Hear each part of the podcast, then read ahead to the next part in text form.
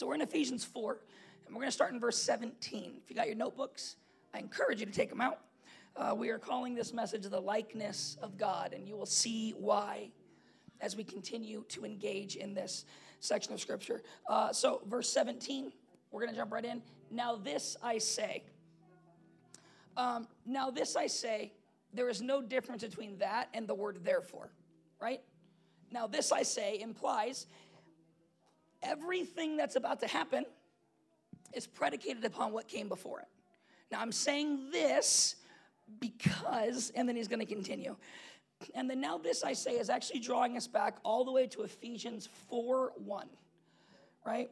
Which Ephesians 4 1 is live a life worthy of your calling. What is that calling? He called us, He taught us in Ephesians 4 2 to 16, which was our last several messages. He taught us what it means to live a life worthy of your calling. See, Paul didn't just say live a life worthy of your calling and move on. He taught you what it meant. And here's what it meant if we go through verse 2 to 16 it means to be unified in Christ. That is your calling. To walk in your gift and build the body your way. And three, and to look more like Jesus. Amen. If you remember our last few messages, we really broke those three things down. Because when Paul, we are still in this concept of living a life worthy of our calling. Yes. And again, I encourage you to listen back to the last few podcasts to see how unified we're supposed to be, where the Bible says one God, one baptism, one spirit, the same knowledge and understanding of God. Or as Jesus says, Father, make them one as you and I are one. And for Trinitarians, that's a big one because we believe God and the Father, we believe the Father and Jesus Christ are actually one.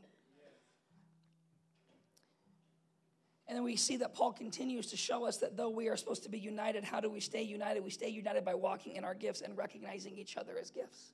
Right? That was last week. You are a gift to the body. Amen? Amen? You matter. Your part to play in the body is important. Um, the, the old way of doing church in this big church setting, it has created people who in who spectate in other people's callings, but don't walk in their own. And so in Boulevard, that's not that's not the dream, right? That's not the goal. That's not. Uh, it's not here to be like, wow, Pastor Wes is really smart, or wow, Pastor Thomas really knows his Bible, or wow, Pastor Eric really can throw down and bring fire, and oh wow, Pastor John when he prophesies, it's on point. It's like, yeah, we're the pastors, we have our role, but you have a role that is equal in importance. And if you don't realize that, and also if I don't realize that, the church can never walk in the fullness of what it's supposed to be. And what will happen is a pandemic will hit the church, and instead of the church exploding and meeting that head on, the church will fall apart and shrink, as we've seen. Because spectator Christianity produces terrified Christians or weak Christians.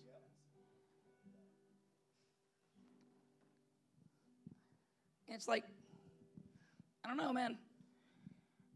I can break down the Bible pretty well, but, but so can John and Isaac. Amen. Right? I've heard Nicole do it. I know she can do it real well. Josh Butler got up at his wedding and preached the gospel to an entire crowd, which shout out to that guy. Enjoy your honeymoon. Hallelujah. we all know Will Perry can preach the gospel. You know what I'm saying? That's his wife. She shouted. You know what I'm saying? But you matter. And to be quite honest, I can't look more like Jesus if you're not pushing me just as much as I'm pushing you as a pastor. Pastor Chris gave us a word in our two year anniversary. And the word went like this he, he, he, said it to me. He said, I see you leading in the middle of your people. And I, I've pretty much said this from the start of this church. I don't want to be a pastor of a church. I want to be a pastor in a church. And that is so crucial to us as a body because this thing has never been about Pastor Wes's vision. To be honest, if a pastor is like, you got to follow the vision of the church, that doesn't make sense to me because we're all supposed to be following Jesus' vision.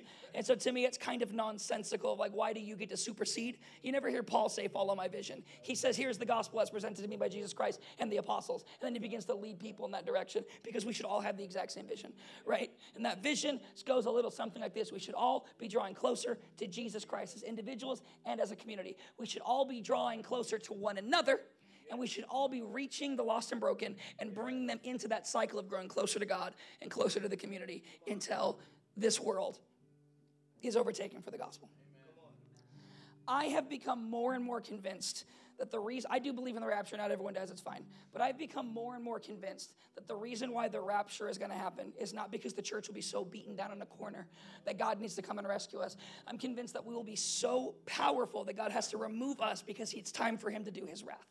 Right? I am. I'm just. I do not see in Scripture. I do see persecution right? But the thing that blows my mind is I've never seen someone read the book of Acts and be like, wow, the church is defeated but they are persecuted, but they're empowered every single time. So, how come in this end times, though there's promise of persecution, why aren't we just as powerful? Right? Again, it doesn't make sense to me. God doesn't give us a command and be like, but you're not going to be able to fulfill it, so I'm going to come rescue you later. Right? He said, Go out and make disciples of all the nations and baptize them in the name of the Father, the Son, and the Holy Spirit. Why? Because we will be able to do those things. We will do it in power and we will do it in courage. But if we make it about this platform, we won't do it. Right? And this is what Paul is getting into. The church is not weak. Again, she won't get so beat down by the world that Jesus Christ has to come and save us. She's going to get moved out of the way because she's too powerful. Because she's the bride of Christ. And we are the body to the head. Is the body of Christ weak? Then why do you think it's weak in the end times? It doesn't make sense. It doesn't make, th- like, they don't fit together well. God is too good and He's too strong and He's too powerful, and the gates of hell will not prevail against the church. So, how can we believe the gates of hell are going to prevail against the church in the end times, even though Jesus Christ promised us the gates of hell will not prevail against the church? You are empowered by God, and the gates of hell will not prevail against you. And I've said it a thousand times gates do not take ground, gates defend. Because the church is on the offense, not defense. Hell has its gates up because, like, oh my God, they're coming, they're coming, they're coming. And that's us, right? So preach the gospel to your family and preach the gospel to your friends and preach the gospel to that weird guy in the corner. No one look in the corner, right? I'm not talking about in the building right now. Tina's like, oh my God, I'm just kidding. yeah, it's the first corner I saw. Um, preach it to everyone. And it will not return back to you void. So that's the therefore, right? Uh, now I testify in the Lord. Here's Paul walking in his authority, right? I'm not testifying the vision of Paul. This is the Lord. That you must no longer walk as Gentiles do, in the futility of their minds. I mean, just, let's keep going. Ready, Deacon Chad? You and me. We're gonna go places together. Right, they are darkened in their understanding. All right, these are heavy words, but we're going to get to the good stuff, I promise. Uh, alienated from life of God because of ignorance that is in them. Alienated because of ignorance. Just ignorant, you know what I'm saying? Um, no? Yeah, hallelujah. Um, but here's the thing something I want to draw your attention to. All these negative things that we're reading, these are all the things that came into the world because of the fall. So all the things we're reading are the opposite of the first Adam, and therefore the opposite of the greater second Adam. Right? Um, because of the ignorance that is in them due to their hardness of heart. Listen to me. A hard heart is a pagan Gentile thing. It is not a Christian thing. Men cry in Christianity. You know what I'm saying? If Aragorn can cry over Boromir, I can cry over my son in Jesus' name. Hallelujah. All right, let's keep moving. They have become callous and have given themselves up sensual, sensuality, sensuality. Pastor Thomas, help me. Sensuality. Sensuality, greedy to practice every kind of impurity. I love that. Greedy, just like an overindulgence. Think Oscar Wilde, right? Think of that Dorian Gray, the man who indulged so much of his own life that he died of a really terrible disease that comes from overindulging. Uh, verse 20. But that is not the way you learned Christ. Because everything I just mentioned before is a lie, but Christ is truth.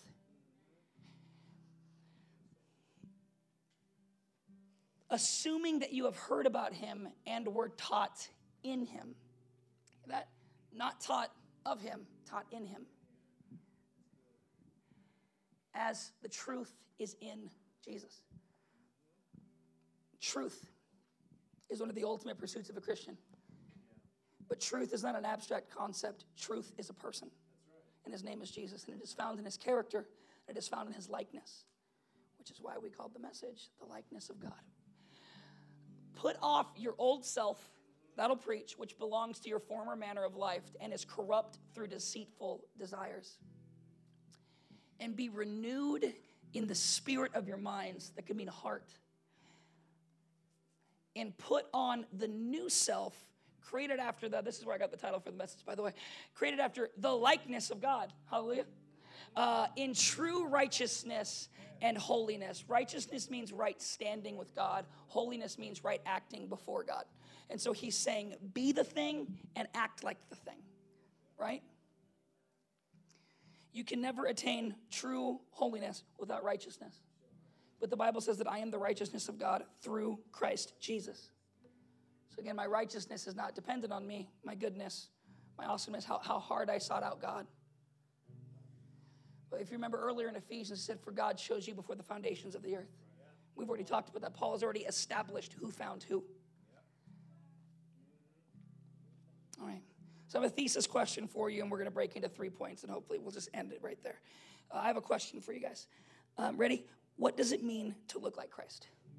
Because everything we broke down is actually a really great breakdown of what it means to look like Christ.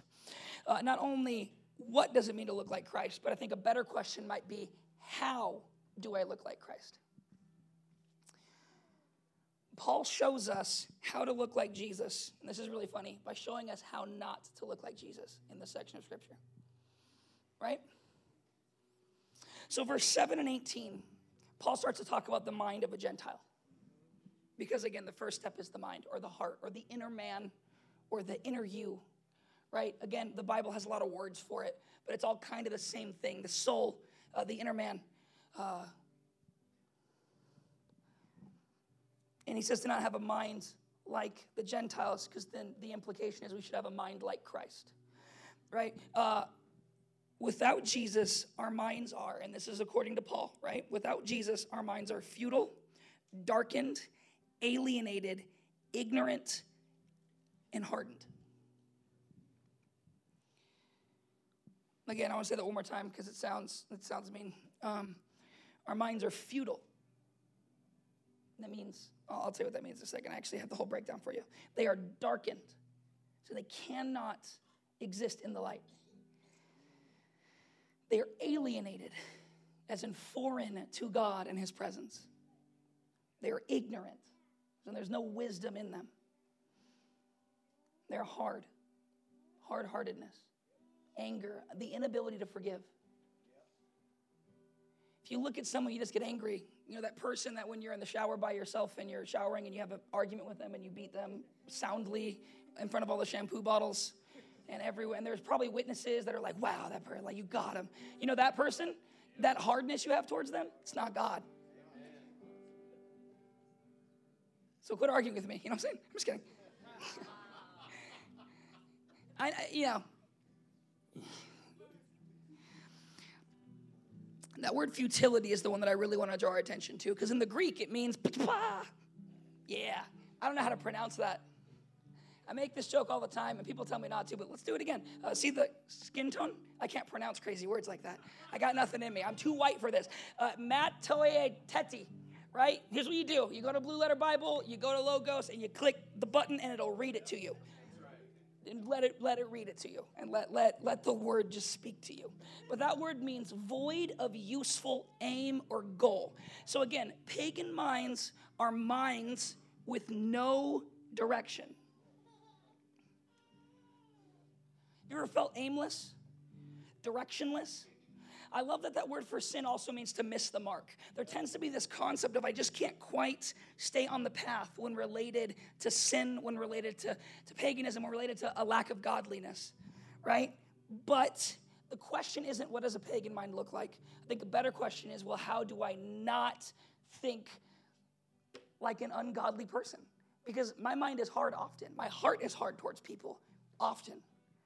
My mind is futile often. It is aimless. I don't know what I'm called to be. I, I believe I'm, I'm gung ho for a calling, and then two weeks later, I'm called to do something else. And every time God has so assured me that that is the call in my life, and I'm not listening to Him.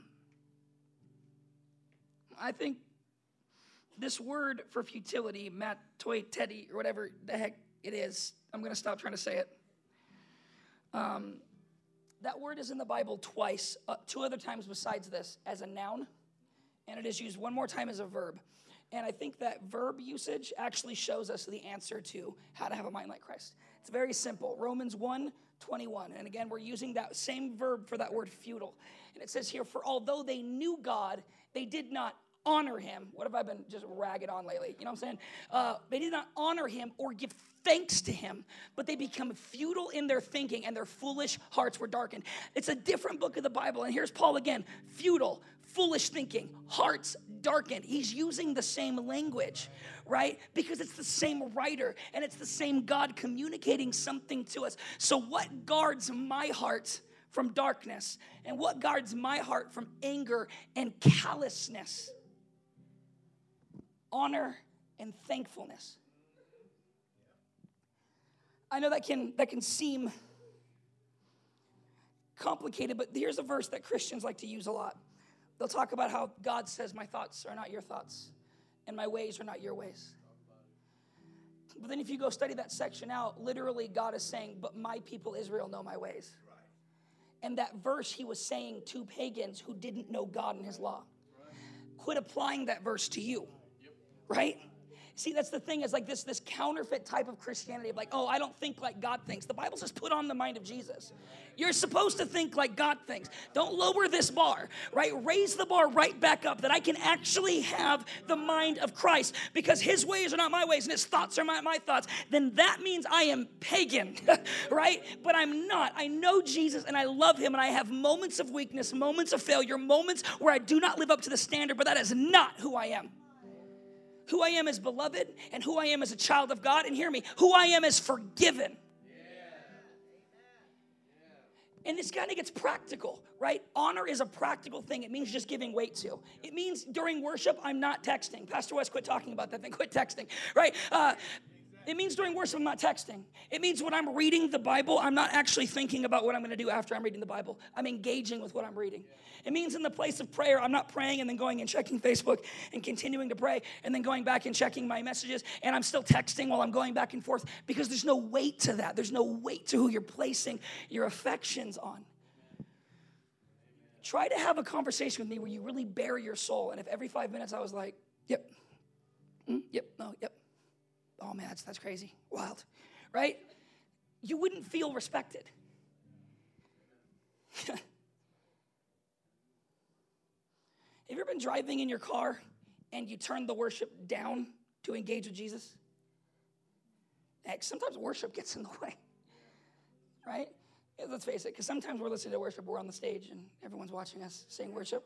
It ain't worship, right? I'm, I'm putting the weight of honor on myself. Just because I'm singing the right words does not mean that there's weight, right? Because hear me, our, our minds, our hearts, their default is to avoid God. We're all in the same boat. Notice I just said a bunch of things and people laugh because, like, oh, yeah, I do that all the time. we are all the same fundamentally. And it, that honor is like an intentional, I'm honoring God intentionally because sometimes it's not easy. This, uh, this I was on a vacation. We were up in Utah and people were texting uh, me and my wife all kinds about stuff like, oh, can we do this? Can we that? We need help with this. Hey, can you? And I'd be like to my wife, I'm like, hey, why didn't you text back to that person? And she kept saying, oh, my phone's off. I'm not, I'm not using it, right? She was, she was gonna get her break, right? Which is, which is f- smarter than what I was doing. That's why, like the last two days, I was like, hallelujah. But then I watched Game of Thrones. I don't know if that balances out or not. Um, Um, but same with thankfulness. You know, there are actually people on this earth, and I am not always one of them, that actually wake up and the first thing they say is, Thank you, God. A thankful mind is not a darkened or hardened mind, right? But thankfulness is an intentionality. When your wife annoys you, or your husband annoys you, or your boyfriend, or your who you want to be your boyfriend, or who God said was your, your husband, but they're probably not. You know that that person. Um, oh no, it's it happens more than it doesn't. Um, when they annoy you, a thankful mind is like, listen, that annoyed me, but but you start to think on the good things, right? You don't drive home and think about what they did wrong. You probably spend more time being grateful for them. Um, yeah, the day my, my wife uh, did something, it was actually this morning. Um, she she started yelling at me, all crazy. I'm just kidding. Uh, so we got we went out an argument, but you know, like a tense conversation where it's like, right? Um, and I just like, I'm like, this is so annoying, is what I said. I said it like that, like the head rub and everything, right? This is so annoying. And she looked at me and says, but I love you. And I was like, shut up, right? Uh, like, like, like, like thankfulness uh, versus I want to be right right now. You know what I'm saying? Like, God, thank you for another day. Looking like I'm not going to be able to pay rent. This is not, by the way, I, am going to be fine, right? But I'm being you. Uh, it's looking like I'm not going to pay rent, but God, I'm thankful because you've always provided. And so that thankful mind goes, wait a second. Thank you for always providing you'll probably provide again. Right? How thankfulness checks our wayward hearts. Does that make sense? Honor the weight of God's presence. Sometimes we don't honor God's presence in the most godly way possible. Think of Mary and Martha. Martha's doing work, right? How, I'll tell my wife that all the time. Like, it'll be like during worship, and I see her like setting the coffee up still, and I'm like, hey, it's too late. They don't get coffee anymore. Worship, right? Um, that doing things even for God can sometimes be a lack of honor because when when Mary sat at his feet and Martha's like, "Hey, make her help me serve you," God's like, "You're, you're doing it wrong. I'm not looking for a servant. I'm looking for someone to enjoy my presence." Honor. Uh, but the second thing we see is we see the practices of a pagan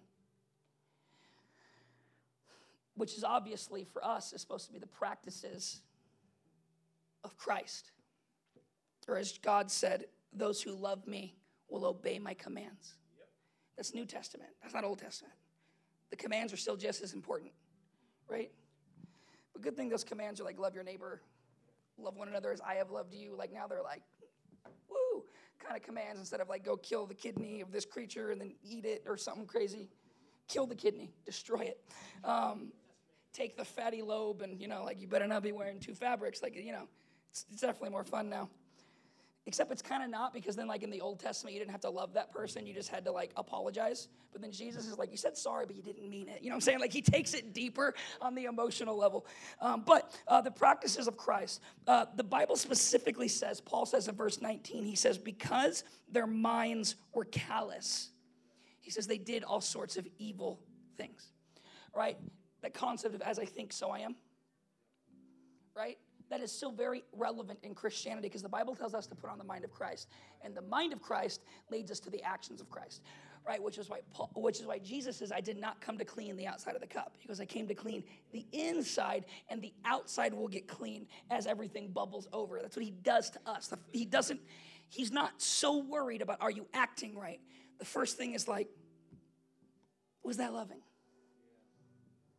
Was that kind? You start to think negative thoughts towards people, and God's like, yeah, but, but is that how you should see that?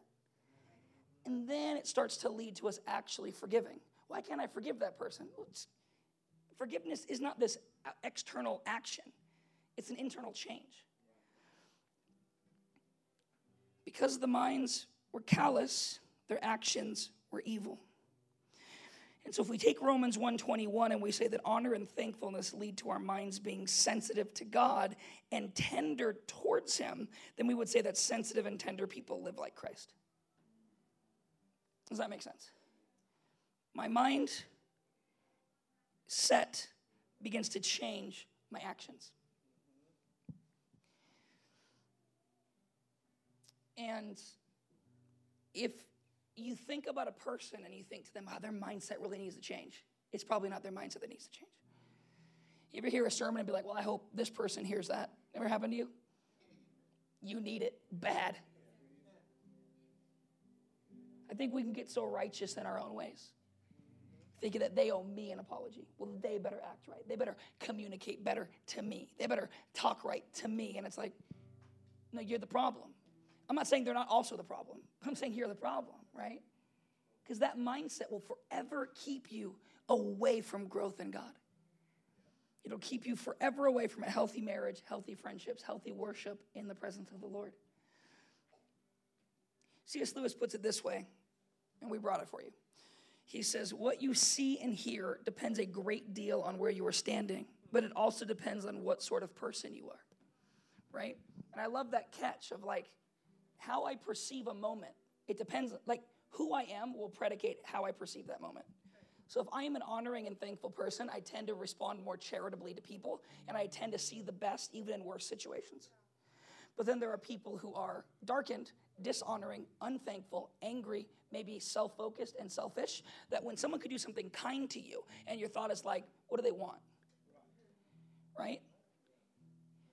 It's like, again, that's not what God's asking. He's asking for the actions to follow a mind set. And that mindset and those actions, they really come into fruition in the final section of Scripture, which Paul hit in 20 to 24, which is that if we have the mind of Christ, we have the practices of Christ, and people who think like Christ and act like Christ, what do they do? They look like Christ, right? And, so to look like Christ is literally to think a certain way, and it is to, to act a certain way. But here's what I love about that. I want to tell you a story as I wrap up this sermon, because the moral of this sermon is not, yeah, so you better think right, right? It's not, well, you better freaking act right now because now you heard how to do it. No, I think we're missing something greater. And this is the greater that Paul says uh, the mind and actions of Christ totally overtake our lives. Paul says, take off your old self is an action. And he says to put on the new self. Paul is teaching them, sorry, Paul isn't teaching the church how to act in that moment. He's teaching them what they already are, right? And I think this is the distinction. Christianity is not about shaking yourself free of your own sins. Now, yes, we should walk out our salvation with fear and trembling. Yes, we should seek to be holy and blameless before God. But were you ever able to be holy and blameless before Jesus came into your life? No, because it's a Jesus thing, right? And here's what I mean Matthew 22, 1 to 14. We're not going to read it. I'm going to, I'm going to, we're going to talk about it. It's the story of a wedding, right? And this, this wedding actually came up at Joshua and Aaron, Joshua and Aaron, wow, hilarious. Uh, Josh and Nicole's wedding. I was thinking, because the next thing I was going to say was Sean and Aaron, the pastors, uh, they talked about a story uh, during the wedding. And he told the story of this wedding. And this wedding's been on my mind all week. And the wedding is a king, his son's getting married. And this parable isn't that parable because the God is the king and his son is getting married, right? Uh, and he invites people to the wedding. Right? And when he invites people to the wedding, they don't come. They don't show up. Shout out to the Jewish people because that's who it's talking about. Uh, right? Again, Matthew 22. um, 1 to 14. Right? And so the king looks around and he says, Fine, whatever. Destroys them, but, you know, 70 AD, Jerusalem got destroyed. Right? That was a prophecy, came true. All right, and afterwards he goes, Well, we're gonna go out to the highways and the byways, and we're gonna invite everybody to this wedding. And if the people I specifically invited don't wanna be here, that's fine. I will invite everyone, and those who honor that invitation will have a place at that wedding with me. Right? Shout out to the fact that you were in the highways and the byways, and God sent people to you you didn't come and find the wedding. Hallelujah. God is good. Again, this was never about me. This was always about him, and it was never my strength. It was always his strength. So, again, why is it your strength about acting right and thinking right? Right? Now, there is some discipline to it of, oh man, that was a bad thought. God, forgive me. You should talk to God about it. The Bible says that those who are poor in spirit will be blessed and will see his kingdom. Right? But people are there, the wedding's awesome, and the king walks up to a dude, and the dude's not dressed right. Now, now we're having problems, right? And he looks to him and he says, What? Why aren't you dressed right?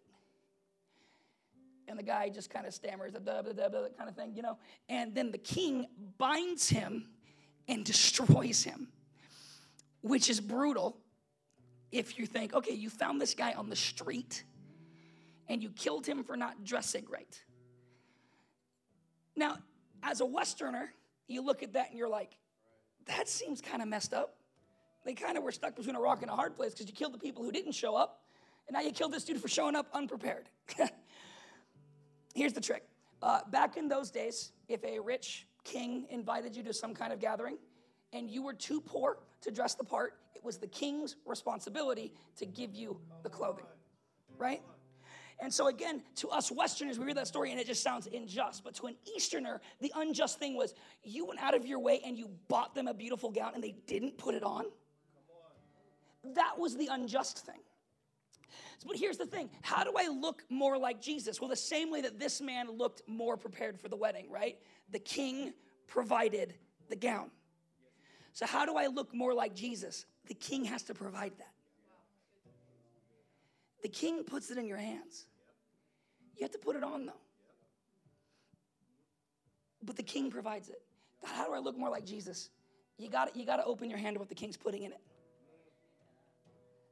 Why can't I overcome this sin? I, I don't know. Maybe we need to honor God more and get back on our knees and say, God, thank you. You have made a way for me. When we're talking about mindsets, we are dealing with nature, right? And so it's like the very nature of man was broken in the fall, but God made a way. And he came and gave us a new gown. Paul calls it a new creation, a new thing. And again, this, this, the problem with this is we look and we try to overemphasize, okay, wait, I just put out my hands. What does that even mean? It means exactly what it sounds like. It means pray and it means seek God. It means during worship, worship him. It means wake up in the morning and read and get to know him and open your hands to God and begin to have a relationship with him. It means exactly what it sounds like it means.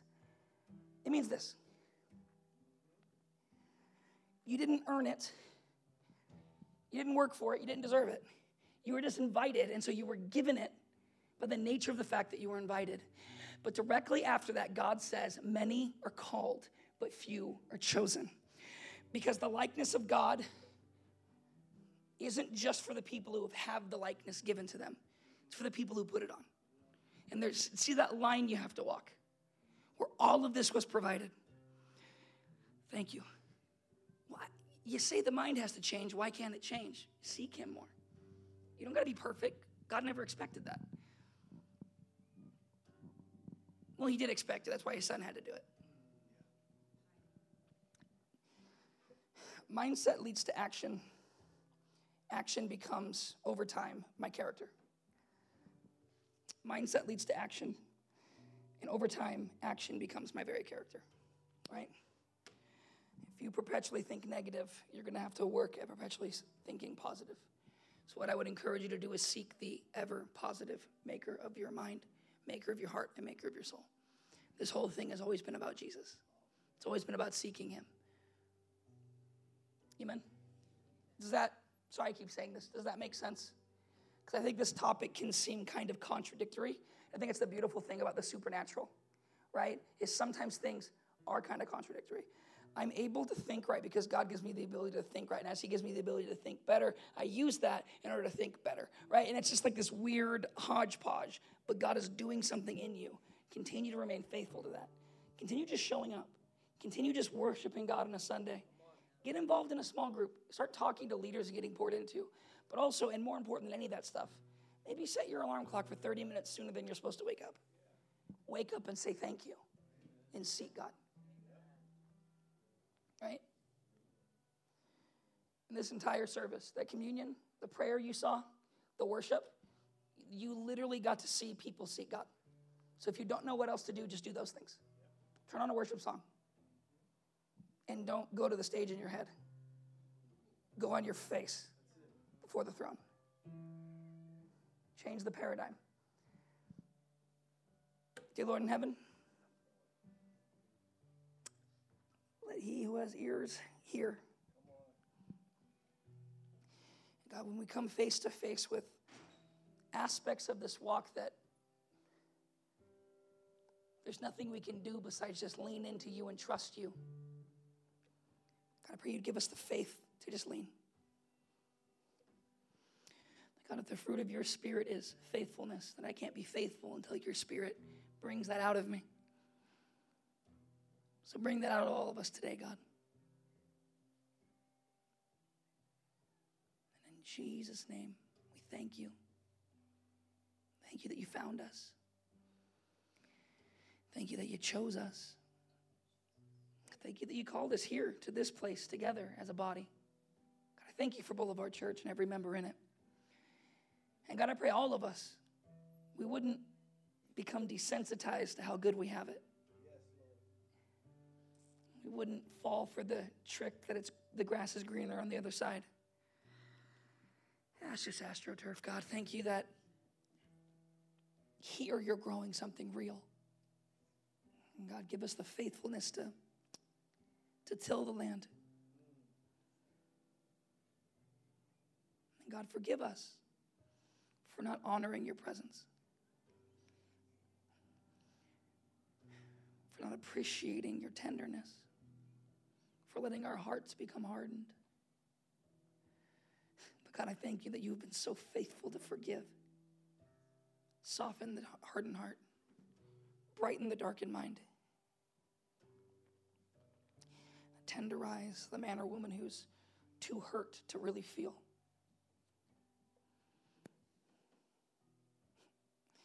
Thank you for welcoming in those of us who were once aliens. Bring us in.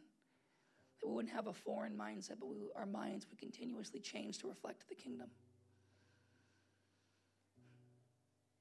And in Jesus' name I say, Amen.